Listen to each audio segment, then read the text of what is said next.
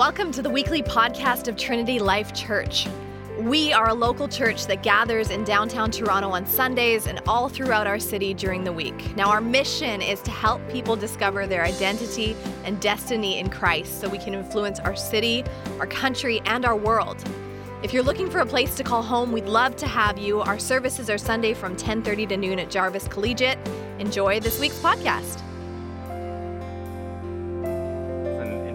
Passage, right? If you aren't uh, if you aren't familiar with the scriptures, if you're not familiar with, with church and Christianity, that's a passage where you're like, ooh, I don't, I don't know about that. If you've grown up in church, if you've been around church for a while, that's a passage where you're like, ooh, I don't know about that. You're uh, in, in our culture, in our day and age. So before we jump in there, I uh, just want to say a few things. Um, we are, well, first I want to celebrate something. Uh, if you guys, we, we have what we call BLGs at our church, body life groups. They're our, our word for a small group. I know it's a weird name. If you think about it, it makes amazing sense because they're not just life, individual life. We're part of a body, so we want to do body life together. It's coming from Ephesians, actually, members of the same body. And, um, and so our group this week was so on, on average, I, once a week, I have a conversation about this, about this passage and things that surround it. Once a week, guys. Like, that's a lot on average once a week. This week, I had like five or six in one week. So, but in our BLG, our conversation, which I didn't lead, um, actually led by, uh, actually, I mean, we facilitated it, Daniel facilitated it, and uh, Cecile and Gabby, who I don't think are here today, um, really led the conversation. And it was just, it's one of the most fruitful conversations around this topic that I've had since I've been in Toronto, like six years. So, almost six years. We'll be in Toronto six years in two weeks. That's awesome. Like, we're excited about that. Um, and, and so, um, but most of the time I have unfruitful, unpleasant conversations around this. Uh, but uh, before I jump into that, just want to celebrate like we can actually come to the text, come to the scriptures, because all Missy did was read what the Bible says. She didn't comment on it, she didn't say anything, she didn't add anything to it, she just read what it says. And all of a sudden, a lot of us are already like, ooh, we've taken a step back. So I want to invite us this morning to take a step forward. Uh, that's why we're celebrating BLG because, because in that moment, guys, in our home, we were family. And we approached this topic as family. We didn't approach it as people like butting heads against each other. We didn't approach it with someone on this side of the table and someone on this side. We didn't approach it with I have this view and have this view. We approached the text with saying, we're family, we're in the same body of Christ, body life. Now, how do we talk about this? And how do we actually do what the scriptures and, and, and, and immerse ourselves, ourselves in what the scriptures are meant to do, which I love what you said this morning, Isaiah, about that, that they were meant to build us up. So if you've heard this passage before and it's torn you down, that's not what it was intended for. If you've heard this passage before and it's hurt you, that's not what it was intended for. The scriptures, if we are followers of Jesus, we know that they were meant to build us up okay? So we're coming to the text with that mentality. We're coming to it knowing that we're family. And if you're like new to the church today, if you've only been here for a little bit, um, you can still approach it that way in the sense of family of God. That is, that is a, um, a metaphor for the universal body of Christ as well as the local body of Christ, right? That we are the family of God. So let's, let's try to do that this morning because we're in this series called Uprising. And it's all about spiritual warfare. And the enemy loves to destroy things that, that God wants to build. And this morning, he wants to build intimacy in us. We've talked about rising light, we've talked about rising hope, rising destiny, rising faith, rising influence, and now we're talking about rising intimacy this morning. We'll talk about why that's necessary. So, when I was 14, I Went to Six Flags in Texas. Six Flags is an amusement park franchise chain in the States. And so I went to Six Flags in Texas, and it's, it's a lot like Canada's Wonderland, actually, a lot of the same rides like Canada's Wonderland. And I was with a group of friends, and in those days, I, I wore glasses. And for those of you guys who've heard me talk about this before, you know my vision is horrible. I, when I say horrible, if you know anything about prescription lenses, I have minus eight and minus nine. Yeah, yeah, Sarah's laughing back there. Yeah, she knows how bad that is. That means if I don't have my contacts in, you guys, I wouldn't even be able to see you guys in the seats. Like, I wouldn't even know anything was there in front of me. Missy and Adam here would look the same, which is scary, because Adam has a beard and glasses. that's, that's scary. Like, I can't distinguish anything. Like, legally blind, I think, is like minus 12, I think. So I'm not that far from that. So I'm wearing glasses uh, around 14 years old, go to Six Flags. If you've been in Texas in the summer, you know it's hot and it's humid. Where we go in the park, we're super excited to be there. I love amusement parks, I still do. Um, I couldn't wait to take my girls to Canada's Wonderland. Like, it's one of my favorite things to do. So um, I was super excited. We go in, and because it's so hot, the first ride we see is a water ride. And it's that big one like the big boat that goes down and it makes this big tidal wave. And afterwards, you stand on the bridge and you get splashed by it, right? Like, you guys have been on that? So we're like, all right, it's hot. We're already soaked with sweat. Might as well get soaked with water and just be cool the rest of the day. So go on this ride, go on the bridge afterwards. and this one, this is the only one I've been to like this. There's signs, they, they make you stand against the railing with your back to the railing you know, big railing higher than, taller than you are. Because if you stand in the front, the wave is so powerful, it could throw you back. So they make you stand with your back against the railing. So you're waiting there, you're anticipating, it's awesome. You're like, yeah, it's gonna, you know, it's gonna come, and you're, you're waiting, waiting, and all of a sudden, the wave comes, and and uh, it it comes full on, and and it goes through. We're soaked, um, and I'm like jumping up and down, like yeah, and I realize like I start wiping my face in the water and I realize I can't see anything. My glasses are gone. Like I had turned my head and just took my glasses off and they were gone. They weren't on the bridge or anything, they were in the water down there somewhere. This is the first ride of the day. It's like 9 a.m., right? And we are supposed to be there till like 11 p.m. And I can't see anything. So I have to go the whole day without being able to see, distinguish between people, uh, the vision's blurry, everything's, everything's blurry. If you know anything about glasses and all that, like when that happens, you start to get a headache, and so I'm like walking around in pain all day. When I think about memories back then, I can't even really remember who I was with because I can't picture them.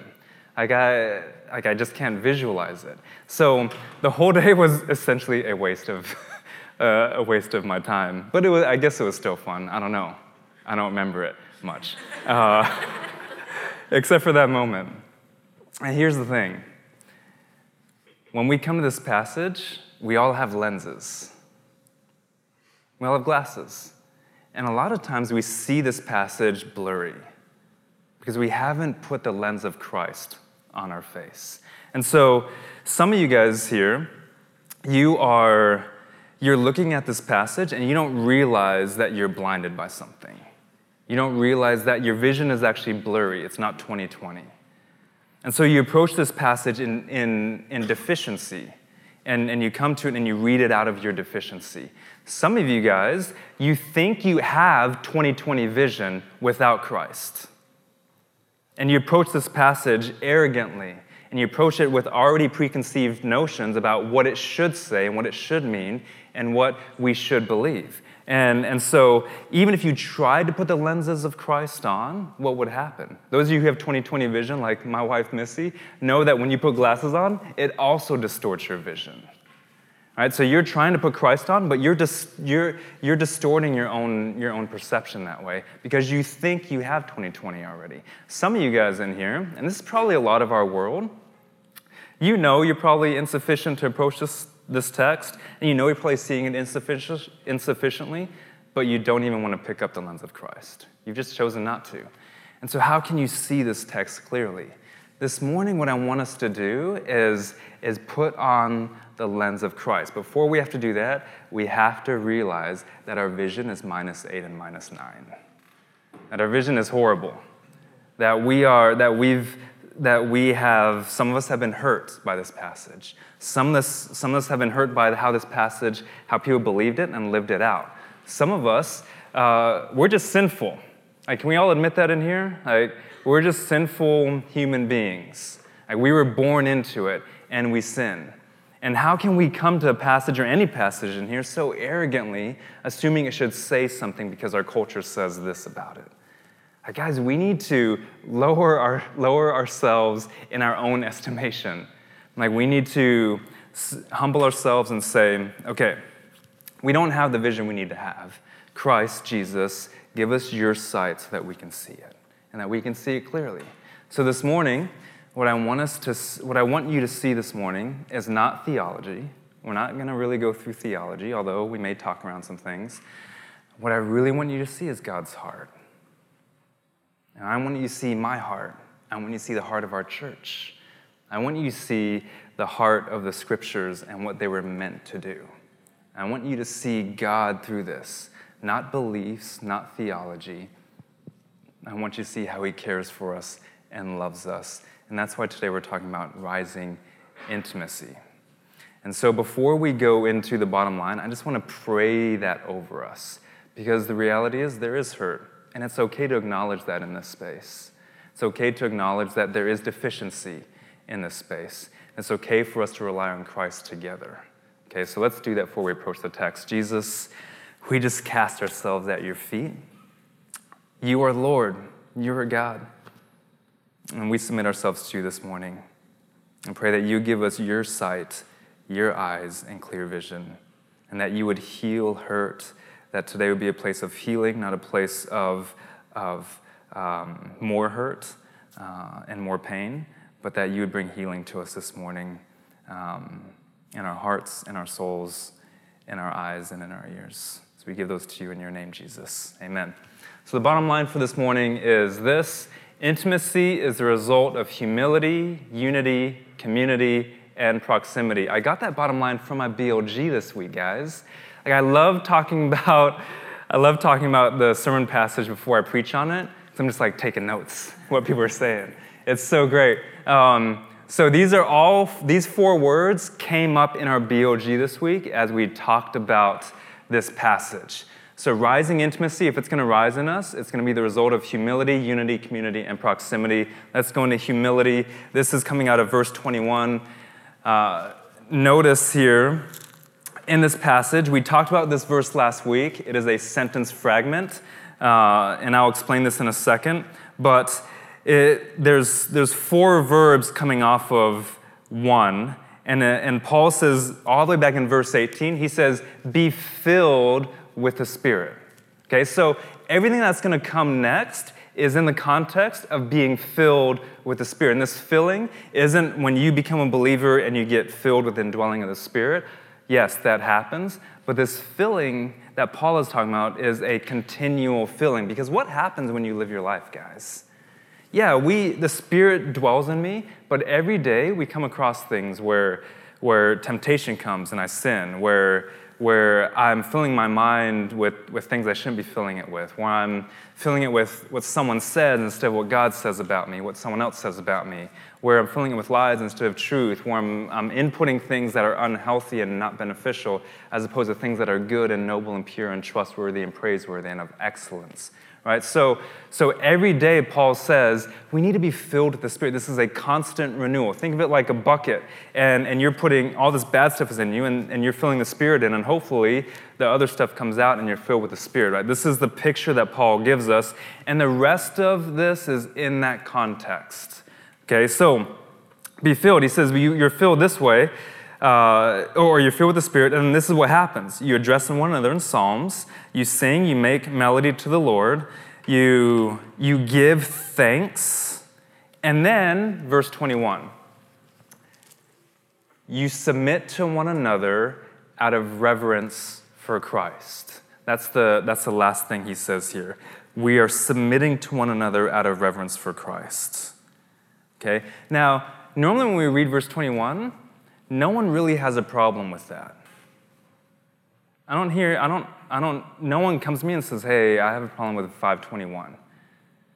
But there's a switch that happens when we get to 522.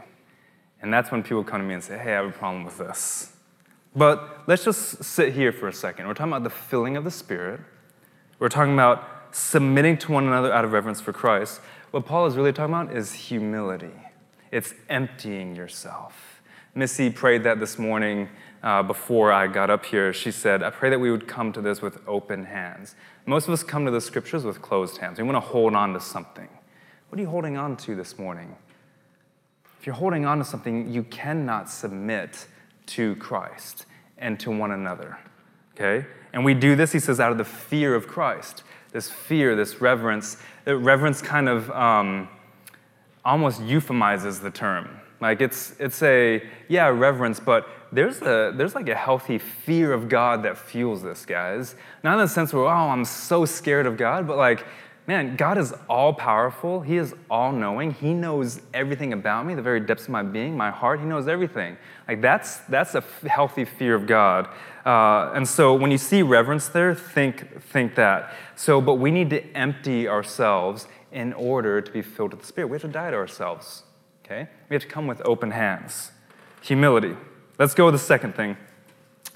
This is verse 22 through 24. Uh, we're going to talk about unity here. So he starts off by saying, Wives. Notice here, there's no conjunction. Okay? Here's, here's like a little Bible 101 lesson. There's no conjunction. There's no therefore, like in verse 25 in chapter 4, says, Therefore, having put away falsehood, there's no now, like in verse 17, now this I say. There's no therefore, like in 5:1, therefore be imitators of God. There's no finally, like in verse 10 of chapter 6, finally be strong in the Lord. There's nothing. It just goes straight into wives. That means that it's connected. Okay, in your Bibles, a lot of times you have these, or most Bibles have these subtitles and these divisions that, that break things up. Those aren't inspired.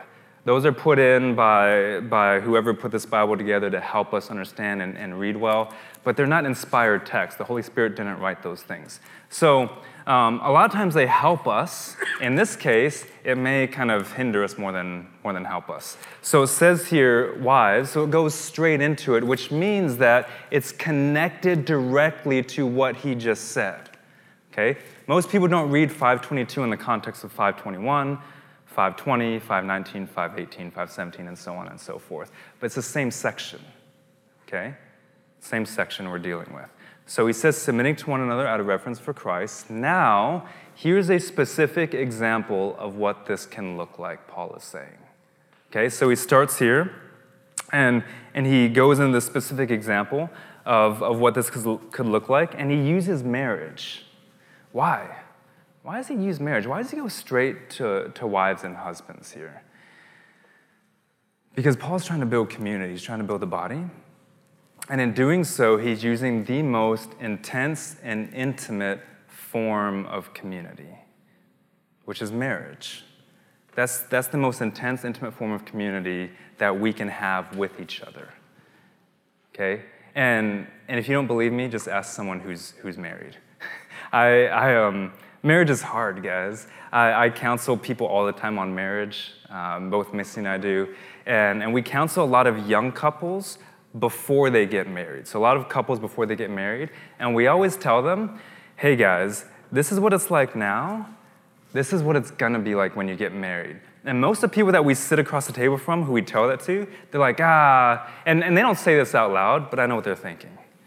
I have the gift of discernment. so I know what they're thinking. They, they're thinking, we're so in love. Like, we're so in love. Like, it's not gonna change. How's it gonna change that much? Like, we're so in love. Like, we get through anything. We've, like, they'll tell me things like, we do things together all the time now. They're like, oh, well, well we, we don't fight that much. Like, they don't realize that it gets really intense once you make a commitment spiritually and, and publicly before other people, and that you actually are becoming one flesh. Like, that's the difference pre marriage and post marriage. You're becoming one flesh. I say marriage ceremony, pre marriage ceremony, post. Like, like, you're not doing that really beforehand. Like, one flesh happens in marriage. And, and I tell them this too. I'm like, I'm gonna tell you this, but you're not really gonna fully understand it until you're on this side of it. And then we'll do a six month follow up with, with couples sometimes that we've, or with couples we've married, definitely. And, and they'll say, Yeah, yeah okay, I, we get what you're saying back then. Because, there's, because marriage is hard, it's intense, it's, it, it can be, and it's designed to be very intimate, but in order to get to intimacy, other things need to happen. What's required for unity to happen? Sacrifice, humility. We just talked about that. If we're going to be filled with the Spirit, we have to be humble. If we're going to, if we're going to be unified on things, we actually have to sacrifice some things. When Missy and I came together, um, we knew that we were sacrificing our own. Because think about this Missy and I, when we got married, I think I was 23, she was 22. Yes, we were very young. So, uh, and we still are. Even though I look like Wolverine up here, I'm sorry. Like, guys, I'm growing this out to the end of the year. Like, this is gonna be really. I'm going for like David Choe on the top, and like Jonathan Kohlmeyer on the bottom. So, um, big beard, nice flowy hair. So when we, uh, when we got married, we knew and we decided together that the 22, 23 years of things that we had hopes, dreams, passions, desires, goals we were going to lay on the table and then we we're going to sacrifice so we can build something together so we can build one life together. Now, that doesn't mean we didn't pick up goals that I had, or we didn't pick up dreams that she had, or we didn't pick up, but we decided we are to do that together. That's one flesh. That's how you do it. That's how, how we're to live a life united, submitting to one another out of reverence and fear of Christ. When we started this church five years ago, those of you guys who remember Daniel Yang, Daniel Yang and I sat across the table from each other at CSI in the annex around 11:30 p.m. at night, and we had callings. God said, "Move to Toronto, start a church in downtown, and this is what I want it to look like." And we both had visions. We both had callings. We both had dreams. We both had desires. We both had goals. And we sat at that table, and something had changed. The Spirit had brought us together to do this together. And so we did the same thing. We laid everything out on the table. We said, This is what I think God's told me, this is what I think God's told me, this is what I think God's told him, him, and we went back and forth. And then we said, and we cleared the table. That was the only way we could do it together. That was the only way we could build something as one body, one body of Christ together. Otherwise, we may have had two bodies of Christ and like one church. It would have felt really weird. So we sacrificed everything in order for that to happen. And it was beautiful, guys. In marriage, it's beautiful. You know what's what the issues I deal with with now couples who are married? When I deal with couples who are married now and counsel them, the issues I deal with are issues of sacrifice is because one can't sacrifice something for the sake of the other. And the other wants to hold on to this because they think they deserve this. And the other says, No, I thought we were doing this. And, and, and no one wants to sacrifice. No one wants to submit themselves to each other. And so Paul goes to this super intense form of community and he says, Wives, and I'm just reading the text here, guys. Wives, submit to your own husbands as to the Lord. Now, I know that sounds harsh. That language sounds harsh. Submit, this word in, in the Greek, is, is a willing submission. This is not a forced coercion. This is not, wife, you have to do this. This is not, um, I'm making you do this. This is of her own volition to do this as to the Lord. Okay? Now, please, as we go through this whole thing, Follow me before you jump to any conclusions. Follow me to the very, very last word I say today. Can we do that? Can you guys agree to do that? Because we're, we're that's what's, that's what's key about context. I'm trying to give you a big picture here. Don't get stuck here. Don't get stuck here yet, okay? Let's, let's go with the bigger picture of what this means. Okay, so remember context, filling of the Spirit, context, submitting to one another out of reverence for Christ. Now, example wives, submit to your husbands as to the Lord. And here's the thing He says to your own husbands, this is not all females to all males. Okay? Everyone hear that? This is not all females to all males. This is not even all wives to all husbands. This is wife, singular, to a husband, singular. Okay? This is worked out in a home. All right? So keep that in, keep that in mind here. And this is not coerced or forced. Guys, you got to remember, Paul views the marriage as a partnership. Paul views the marriage as a partnership. This is completely abnormal in his society. This is completely abnormal in our society. Do you realize that? This is completely abnormal in most of the world's societies that marriage is a partnership. And Paul is saying that here. He's because in most societies, the wife is forced to submit. And Paul is saying, no, no, no, no, no, no. She follows the example of Jesus in this. And that changes everything. Now, Paul is also in the context of the entire scriptures. And the entire scriptures all the way back at the very beginning in Genesis chapter 1, verses 26 and 27, what does the Bible say? It says that male and female are both created in the same equal image of God. Do you know that? Do you realize that? This isn't about equality, guys. Our culture, our society has made it about that, but this isn't about equality. Paul is operating in a biblical framework that male and female are created equal in the same equal image of God the Father, God the Son, and God the Holy Spirit. Okay? Let's, let's recognize where Paul is. Paul says in 1 Corinthians, another one of his letters, in 1 Corinthians chapter 7, he says, the, the wife does not have authority over her own body, the husband does. And also, the husband doesn't have authority over his own body, the wife does. Okay? Partnership. We're talking about partnership here. So, Paul has this framework of, of partnership.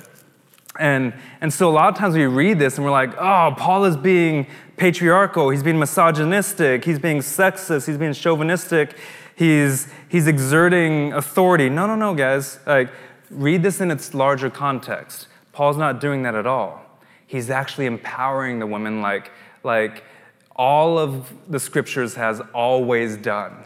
Do you realize that, that, guys, our culture isn't responsible for the empowerment of women? Our Christ is. Do you realize that? Like, this Bible has influenced women's standing in culture more than anything in the world. Like, just, just look at this thing. And, and most of you guys are like, ooh, I didn't, I didn't know that. It's because you haven't read this thing. It's because you haven't read it. Like, it's all over here. Look at, look at how, how God creates Eve. And I'm not going to go into all this theology, but just look at that later, how God creates Eve. The book of Ruth, look at how, how Ruth is, is treated, not just as a woman, but an outsider, a foreigner, a refugee. Like, look at Esther and the, and the uh, authority and power she exerts over a king of nations that isn't even a king that follows God. Like, look at Proverbs 31. Proverbs 31, Proverbs is the book on wisdom in the Bible. And it ends with talking about the strong and virtuous and industrious and, and responsible woman who is praised in the city gates where normally only elders are praised there.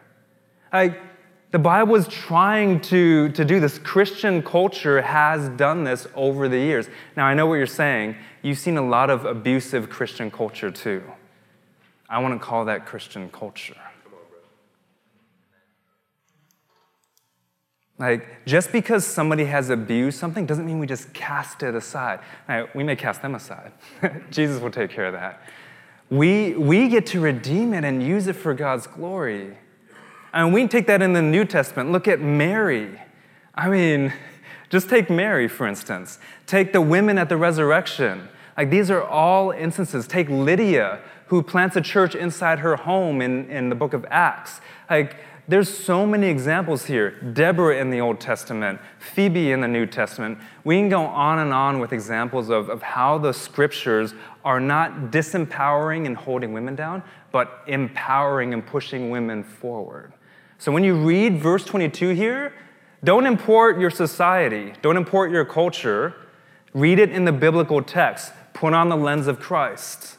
Because the lens of Christ says this is an empowering verse, not a disempowering verse. This is a building up verse, not a tearing down verse. And wives, like if you're married in here or you aspire to be married, this is a willing thing.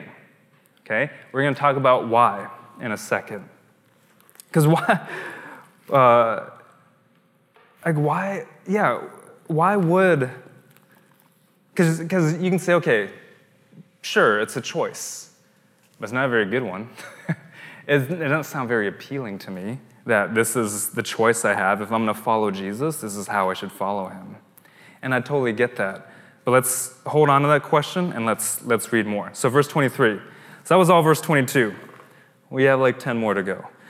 Uh, verse 23 For the husband is the head of the wife, even as Christ is the head of the church. Come on, Paul. Like, couldn't you use different language than that? Like, it's, uh, yeah, that's, that's not very easy language to swallow, right? And it says it's his body and is himself its savior. So let's, let's take that word head and let's switch it out for leadership. That may not be as appealing to you, but hear me out on this. Uh, take out the word head and, and put in leadership.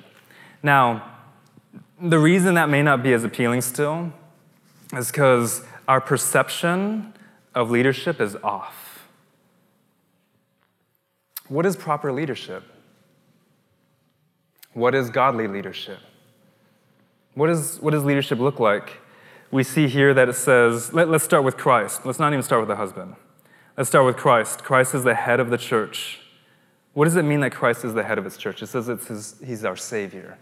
What does it mean that Christ is the head of the church? Does that mean Christ is domineering over us? Does that mean he's lording over us? Does that mean he is telling us exactly what to do all the time? Which is funny because most of you guys want God to do that, but you actually don't want God to do that. Like, God, just tell me what to do. But you don't want to. Like, he's actually told you what to do, you just don't want to do it. But God doesn't work that way. He doesn't force us into love. I mean, does, does, does Jesus say, does he drag us along? Or does he say, come follow me? And when we think leadership, oftentimes we think authority and domineering. But think about Christ leading. How did Christ lead? He served us, He gave Himself up for us. He gave up everything for us. He went to the cross for us. He healed us. He, he stepped out of heaven for us. He pursued us and chased after us and, and, and uh, brought us in, and He patiently bore with us. Even we're faithless, it says He's faithful. That's, that's leadership. That's the type of leadership that Christ shows. His last acts of leadership, do you know what they included? Jesus Christ, his last acts of leadership, the King of the universe, they included him washing filthy feet. They included him healing somebody who wanted to harm him. It included him restoring those who had fled and deserted him. It included him forgiving those who had betrayed him. It included him loving those who hated him. That's leadership. Does anybody want a leader like that? Anybody want a husband like that? Or a spouse like that? That's what this verse means. Like, if you have someone who does that for you, how amazing is that? That is, that is how Christ was our Savior. That is what He did for us. And now, now so unity, though, requires sacrifice. Christ sacrificed for us here.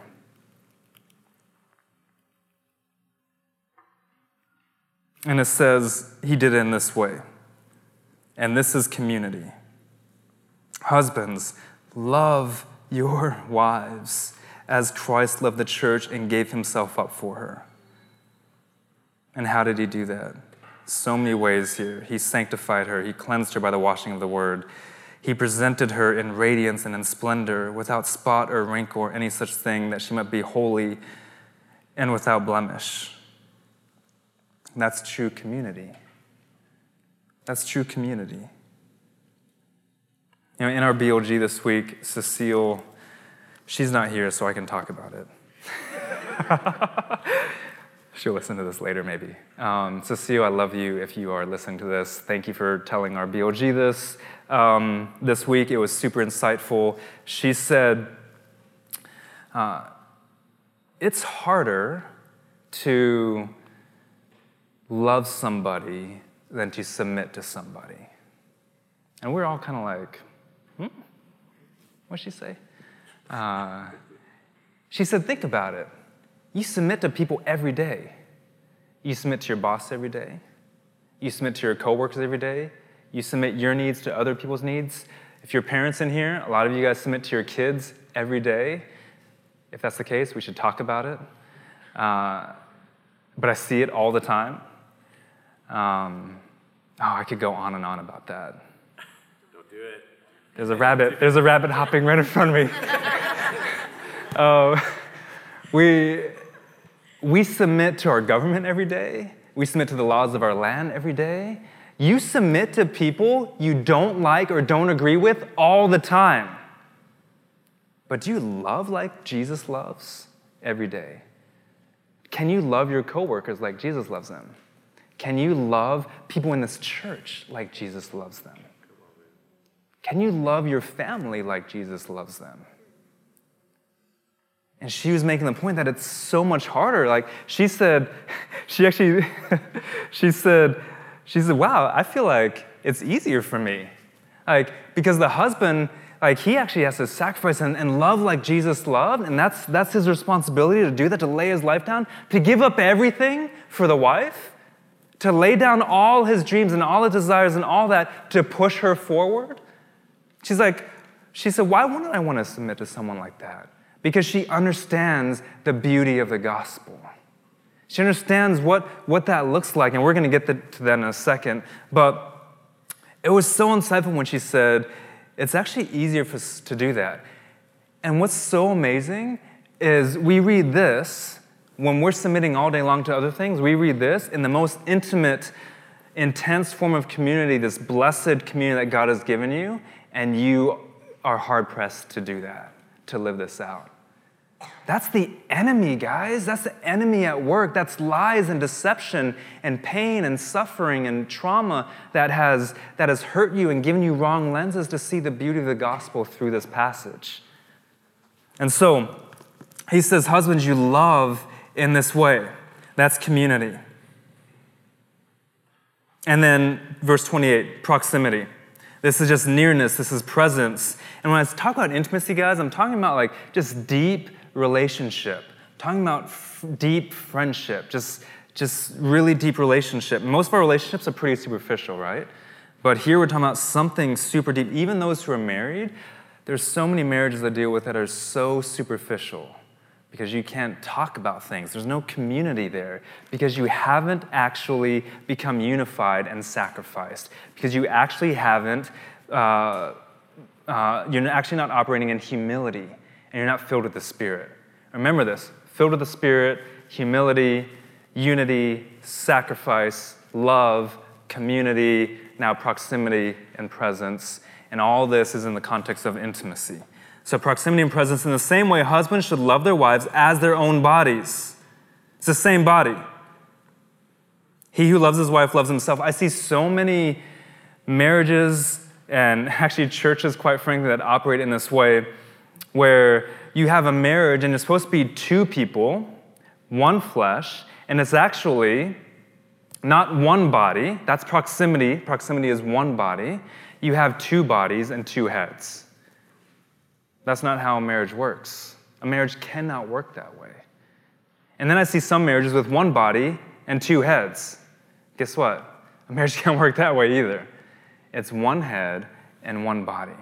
And guys, here in this passage, What the wife does is not contingent on what the husband does. What the husband does and his duties is not contingent on what the wife does. The wife is supposed to do this no matter if the husband does this. The husband is supposed to do this no matter if the wife does this. It's contingent not on each other and dependent, it's not dependent on each other, it's dependent on what Christ has already done. It's contingent on Christ, guys. He's already done both those things for us. Okay? And that's why we live out this way. It's the beauty of the gospel. We'll get to that more in a minute.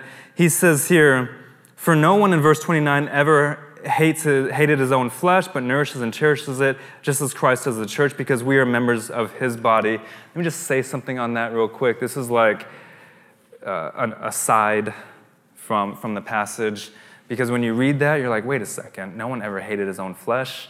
You might be sitting here and you might say, actually, I hate my own flesh right now. Actually, I know, you might be saying, well, I know a lot of people who do that, uh, who hate their flesh. What does this mean? Remember, this is in a context, Paul is not making an absolute statement on people hating their flesh, um, because a lot of us know people who harm themselves through cutting. Uh, there's ascetics who flagellate themselves. There's uh, people who deal with, deal with eating disorders and, and who just, um, uh, there's, there's body image issues uh, and things like that. So there are people who this verse would say, would apparently on the surface contradict the truth of this verse. And Paul knows that too, guys. So, three things. One, this is an absolute, or four things. One, this is an absolute statement. Um, two, no one is born that way. And, and, and Paul knows this. You know, we, we become that way where we hate our own bodies through sin, through trauma, through things people say about us, through our culture and what it says, through um, lies and affliction, through, through sufferings from sin, things like that. Okay? And, and those things uh, get put on us at an early age sometimes and, and then affect the outcome. Uh, two or three, uh, Leah in the New Testament, Genesis chapter 29, is an early example of this. Check this passage out. It says, And Leah conceived and bore a son, and she called his name Reuben, for she said, Because the Lord has looked upon my affliction, for now my husband will love me. And Leah is described in Genesis 29. She's a sister of Rachel. She's described as having weak eyes or soft eyes, and Leah and Rachel is described as being beautiful and attractive. And, and Leah is described, when you put those next to each other, it's like, well, she's not so much, right? And so here's an early example of this. She, in her affliction, she's like wanting her husband to love her. She's striving for it. And, and she conceived again and bore a son because the Lord has heard that I'm hated and has given me the son also. And she called his name Simeon. And again, she conceived and bore a son and said, Now this time my husband will be attached to me because I've borne him three sons. Like she's searching for something. And then at the very end in verse 35, she says, Now this time I'll praise the Lord. You see, like she's going through a struggle there where she's like trying to gain something. And, and so Paul is totally conversant. He knows that whole thing. And, he's, and he can see Leah as an early example of someone who is struggling with, with their body, who is struggling with their flesh. And, and then the third thing is remember, this is, or the fourth thing, this is in a context of the filling of the Holy Spirit. So, if you are filled with the Holy Spirit, submitting yourself to Christ, submitting yourself to one another to Christ, on and on and on, then there's no way you can hate your own flesh because you've emptied yourself and you're filled with the Spirit of the living God. Does that make sense? And we are redeemed new creations as vessels for the beauty of the gospel. So, now back, back, to, this, back to this passage. Um, we're members of his body. And he says, therefore, in verse 31, and this is now going into, um, yeah, this is still in proximity. Therefore, a man shall leave his father and mother and hold fast to his wife, and then two shall become one flesh. We talked about that earlier one head, one body. And Paul says in verse 32 this mystery is profound. So now he's moving from marriage, this, this intense, intimate form of community, okay, this example of submitting yourselves to one another out of reverence for Christ. and he's enlarging the view here. Okay, so he's going from a granular view to making it big to the church. He says, This is the mystery, this is the gospel. And I'm saying that refers to Christ and the church. This is Christ and the church. So, let's take this now to the church. Okay, because that's the whole point here. We're talking about spiritual warfare. Like, just think about why, why this? Why this passage here in this book that we've been talking about spiritual warfare in? Why now this specific set of verses in this passage. If you just read through the book of Ephesians, it's almost like, whoa, how did he get here? Why did he go straight to this? Um, but you actually need to read the whole book of Ephesians to see why he did it. But um, most of us interpret this passage, 22 through 33, in its own context. We just rip it kicking and screaming from, from the context, from the text. Uh, and, and then we try to say, oh, Paul is saying this. Well, no, it belongs in this corpus right here. So, why now? Why here? Because in spiritual warfare, the enemy knows if he destroys the most intense, intimate form of community that we can have, he destroys the gospel. Look at our society. It's being destroyed. And look at the church. It's being destroyed marriage in the church is also being destroyed because we have a wrong understanding of, of what this is supposed to mean. So, how do we see intimacy, true intimacy, deep relationships arise in the church? Four words that you've heard over and over again uh, this in the past 40 minutes. One, humility we have to empty ourselves. We have to be filled with the Spirit. When you come to this body of believers, when you come to this family, are you willing to sacrifice? Are you willing, or sorry, are you willing to empty yourself? Are you willing to come with open hands? Or do you come in holding on to something? We'll, we'll never be a true family of God if we're holding on to things. We have to be willing to have empty hands. Number two, unity. And this is where I should talk about are you willing to sacrifice? You know, so many of us come in with our own desires, our own gifts, our own callings, our own this, our own that, our own theological preferences, our own uh, hurts and pains. And God says, lay those, lay those all on the table and sacrifice them for the body of Christ. Are you willing to be part of something greater than yourselves?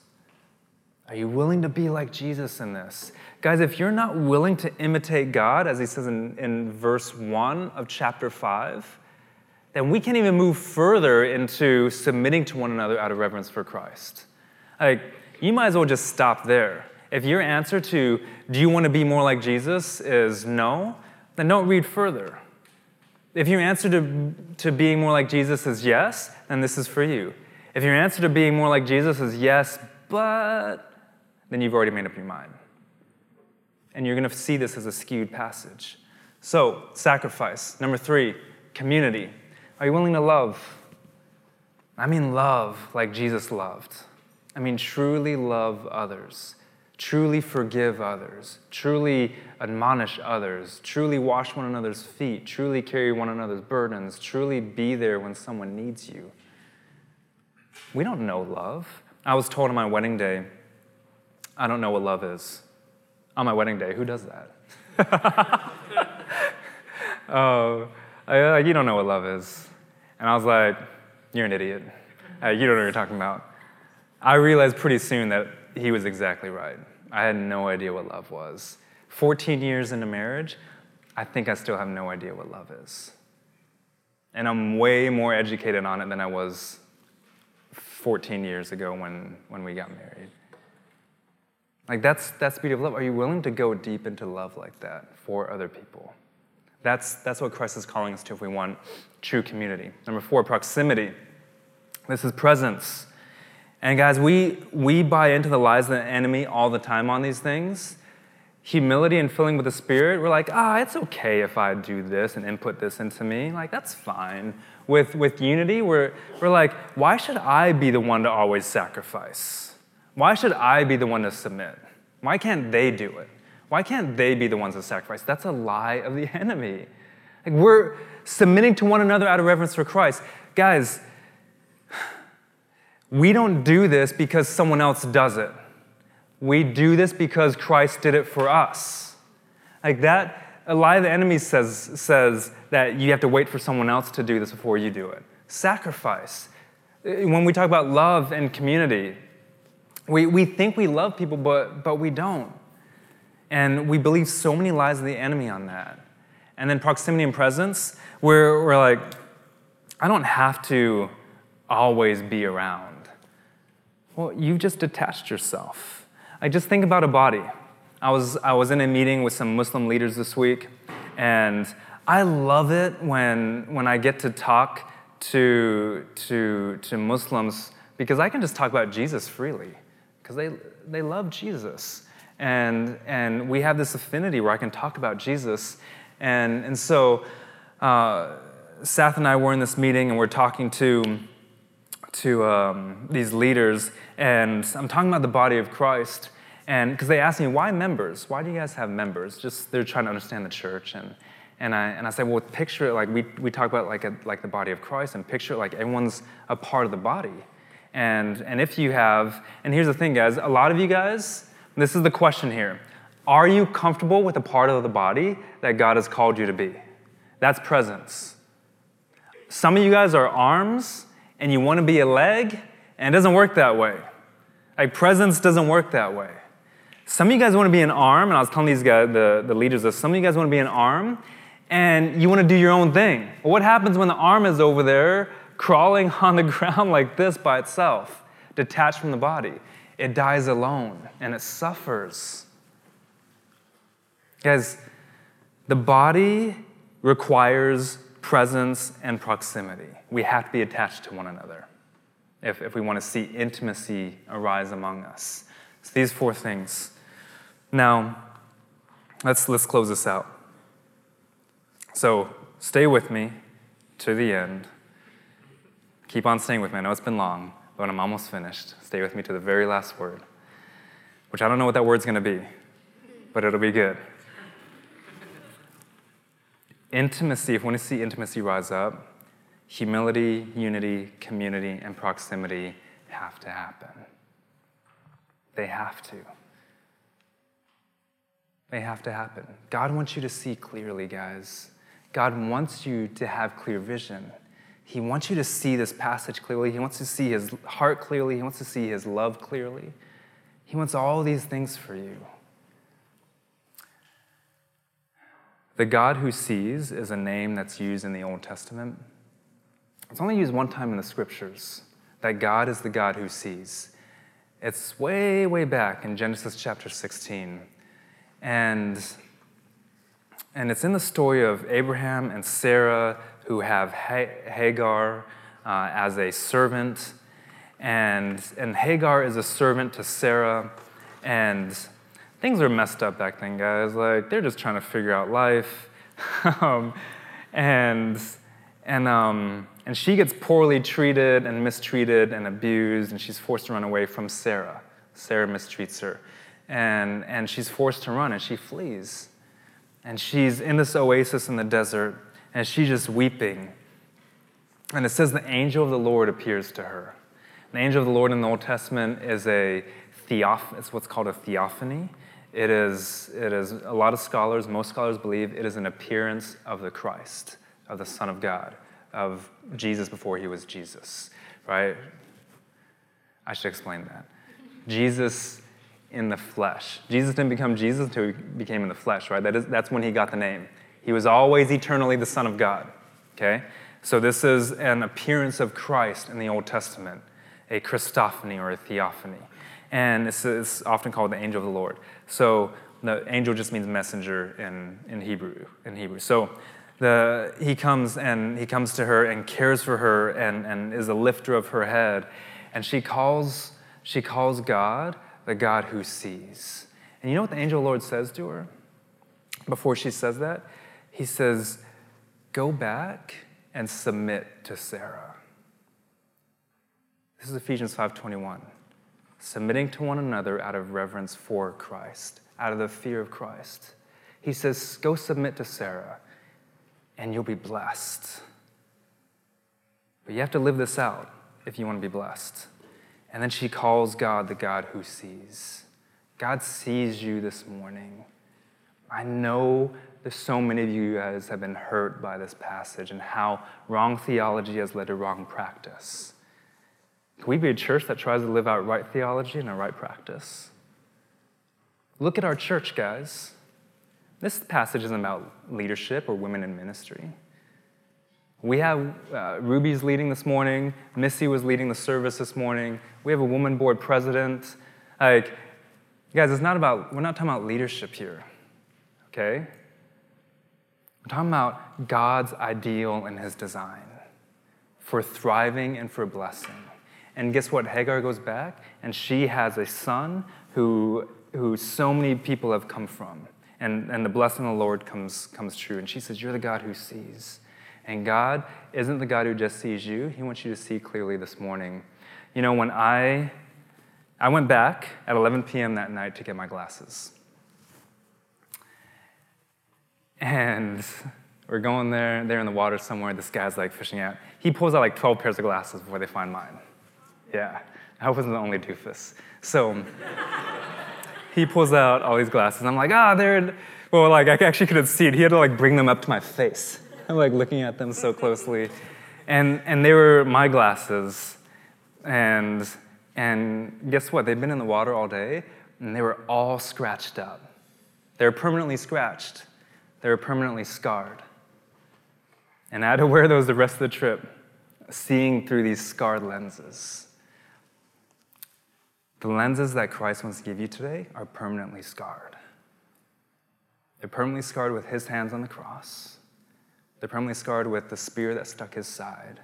They're permanently scarred with the nails in his feet. And he wants you to see that he did this before any of us did this. He sacrificed, he humbled himself, he, he sought community, he sought unity, he, he loved us before we loved him. He did all this for us. Guys, the language of the king and the economy of the kingdom is not measured in who has power, it's not measured in who has authority, it's not measured in who has leadership. It's measured in these words sacrifice, submission. That's what Jesus did. Subjection. He subjected himself. Servanthood. And Paul uses this word a lot slavery. That's the language of the king. That's the economy of the kingdom. Are you guys willing to do that? Whether you're male or female? Are you willing to be a slave to Christ? Are you willing to subject yourself to Him and to others for the sake of the kingdom? Are you willing to love when you're not receiving love? Are you willing to sacrifice when no one else is? Are you willing to submit yourself when no one may submit themselves to you? Jesus did that all on our behalf for us. That's the language of the king. That's the language of the kingdom. And so when you put on the lens of Christ, see those scars. See the scars where he bled and died for us. And the king of the universe submitted himself to, uh, to the Father for us. That's the question of this passage. Can you do that? Can you do that? So let's do that together as a church. And let's, let's see that lived out in our relationships and in our marriages and in our friendships and in this family of God. Let's pray. Jesus, thank you. Thank you that you gave us the example for this. You're not asking us to do anything that you haven't already done. So I do, I subject myself, I submit myself, I sacrifice, I, I'm a slave to you because of what you've done for us, what you've done for me. And because you loved me without me loving you back first, I can do that for others. Because you forgave me, I can forgive others. Because you were merciful to me, because you were kind to me, because you have always been good and faithful and honorable to me, I can be that to others. And I want to see that worked out specifically and firstly in my marriage and in my family and in this church. Because how can I even do that to the world if I can't do that in here? And so, Jesus, make me more like you. Make us more like you. We ask in your name. Amen.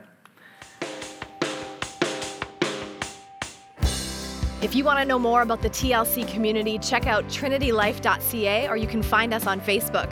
Of course, we'd way rather meet you in person, so we hope to see you at a service soon.